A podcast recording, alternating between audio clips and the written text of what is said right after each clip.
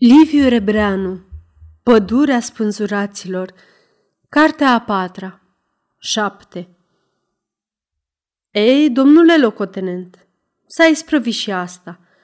De acum o să fiți mai liniștit, zise plutonierul cu un zâmbet misterios în odeiță. Poftim prânzul. Vă așteaptă. S-o fi răcit. Apostol se uită lung la el și vrut să întrebe ceva – dar plutonierul plecă înainte de a-și fi hotărât el întrebarea în minte. Oare ce-o fi zis plutonierul? Se gândi Bologa singur. Poate că el știe ceva. E vechi în serviciu și a văzut multe cazuri.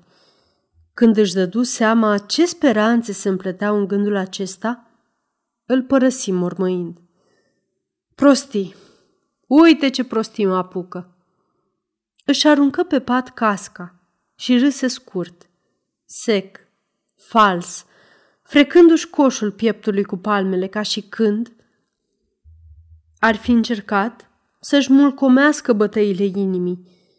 Simți în buzunarul tunicii fâșii de hârtie și se opri voios. Acum să vedem scrisoarea mamei. Să o înțelegem. Doamna Bologa îi scria numai mărunțișuri de prin parva, despre cunoscuți și necunoscuți, că pălăgieșul se laudă că apostolii a cerut iertare, că Marta vine mereu pe la ea și se consideră tot logodnica lui, că Domșa îi zice tot cuscră și că a făcut multe bunătăți de sărbătorile Paștilor și că o să-i rămâie neatinse, fiindcă e singură și amărâtă că l-a visat în noaptea de vinerea mare foarte urât și a dat o slujbă chiar în ziua din tâi de Paști, ca să-l ferească bunul Dumnezeu de primejdi.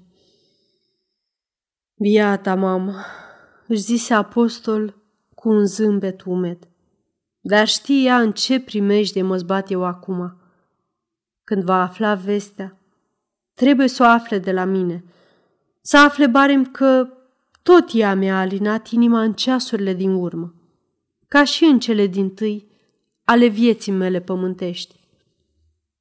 Trase scaunul lângă masă și, gustând din mâncările răcite, ce l-așteptau de mult, mai citi de câteva ori scrisoarea, oprindu-se de fiecare dată la visul urât și căutând să ghicească ce anume o fi visat maică sa. Când veni plutonierul cu un soldat să ia vasele, apostol ceru hârtie și cerneală. Peste câteva minute, hârtia albă râdea pe masă, ca o pată de speranță, dar el nu se mai grăbi să scrie. Alerga de aici colo, cu mâinile la spate, cu gândurile vălmășag. De câte ori zărea hârtia, îi fulgera prin minte cum, totdeauna înaintea luptelor grele, când simțea în suflet frica morții, a scris mamei sale scrisori lungi, luându-și rămas bun. Le scria cu teamă și îngrijorare și totuși, printre rândurile întristate, scriind, citea numai speranțe bune. Dragostea de viață era atunci mai tare ca frica de moarte. Pe urmă, după ce trecea primejdia, recitea testamentul și zâmbea fericit și rupea în bucăți foarte mici foaia cu gândurile posomorâte. Câte testamente de acesta a rupt? Pe când acum trebuie să scrie un testament definitiv. Acum, din moment în moment, poate să vie pretorul, să-i citească niște paragrafe și să-l anunțe că la ora cu tare va muri negreșit, cu deplină siguranță, fără pic de nădejde iar la ora hotărâtă, precis, niște oameni vor sili sufletul său tânăr să se desparte de trup pentru totdeauna, la o oră precisă. Acum, când va sfârși scrisoarea, va ști că mâinile care au scris-o nu vor mai rupe-o și nici ochii nu vor mai vedea-o, pentru că mâine, pe vremea aceasta, corpul lui va fi îngropat în pământ sau va atârna undeva. iar mintea lui, care își dă seama de toate acestea, mâine nu va mai naște niciun gând, ci va fi o grămăjoară de creier morți, năpădiți de sânge închegat. Și totuși hârtia râdea pe masă. Parcă ar mai fi vreo speranță undeva – aceasta este o înregistrare Cărțiaudio.eu. Pentru mai multe informații sau dacă dorești să te oferi voluntar, vizitează www.cărțiaudio.eu. Toate înregistrările Cărțiaudio.eu sunt din domeniu public. Apostol Bologa depăna amintiri de prin romane și cronici, unde în clipa supremă sosește în goana calului solul aducător de iertare și de viață. Descoperirea îl bucura numai câteva clipe – pe urmă se înfurie și rosti răspicat. Voi muri negreșit peste... Peste câte ore? Atunci îl îmbrățișă groaza, din ce în ce mai strâns și mai sălbatec, înghețându-i sângele.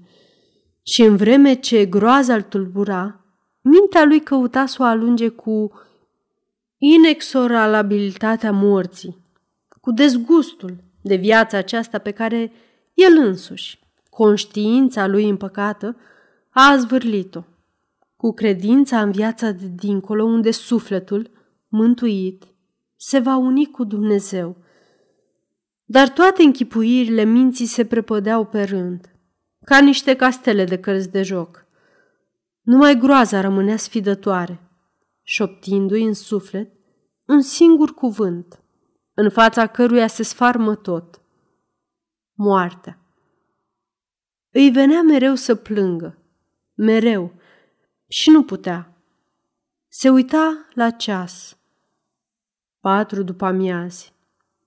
Și încă nu mi-au comunicat sentința. De ce nu vine pretorul?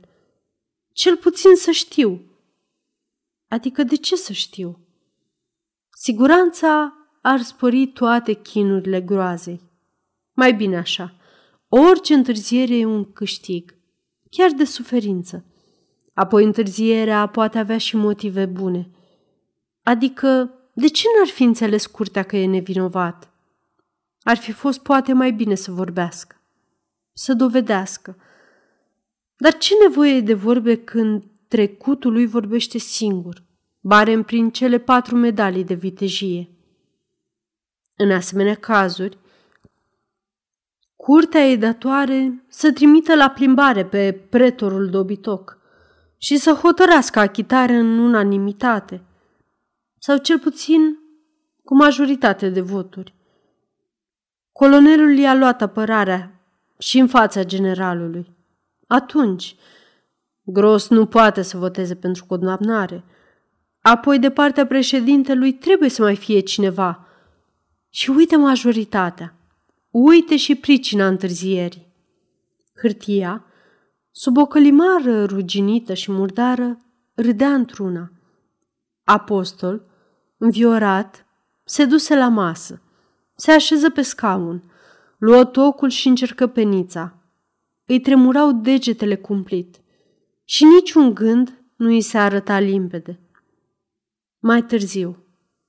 Mai e vreme își zise după un răstimp, liniștit, pornind iar să umble de aici colo. Peste un sfert de oră, se opri brusc, la picioarele patului, fără urme de sânge în obraz, cu privirea spre ușa în care cheia se învârtea scârțâind, mai ascuțit ca totdeauna. Acum vine siguranța. Îi țâșni prin creier ca un fior de foc încât parcă simțea cum îi sfârie celulele cenușii. Era plutonierul, cu un soldat care aducea cina. Ați isprăvit de scris?" întrebă vrând să strângă masa, fără să se uite la Bologa.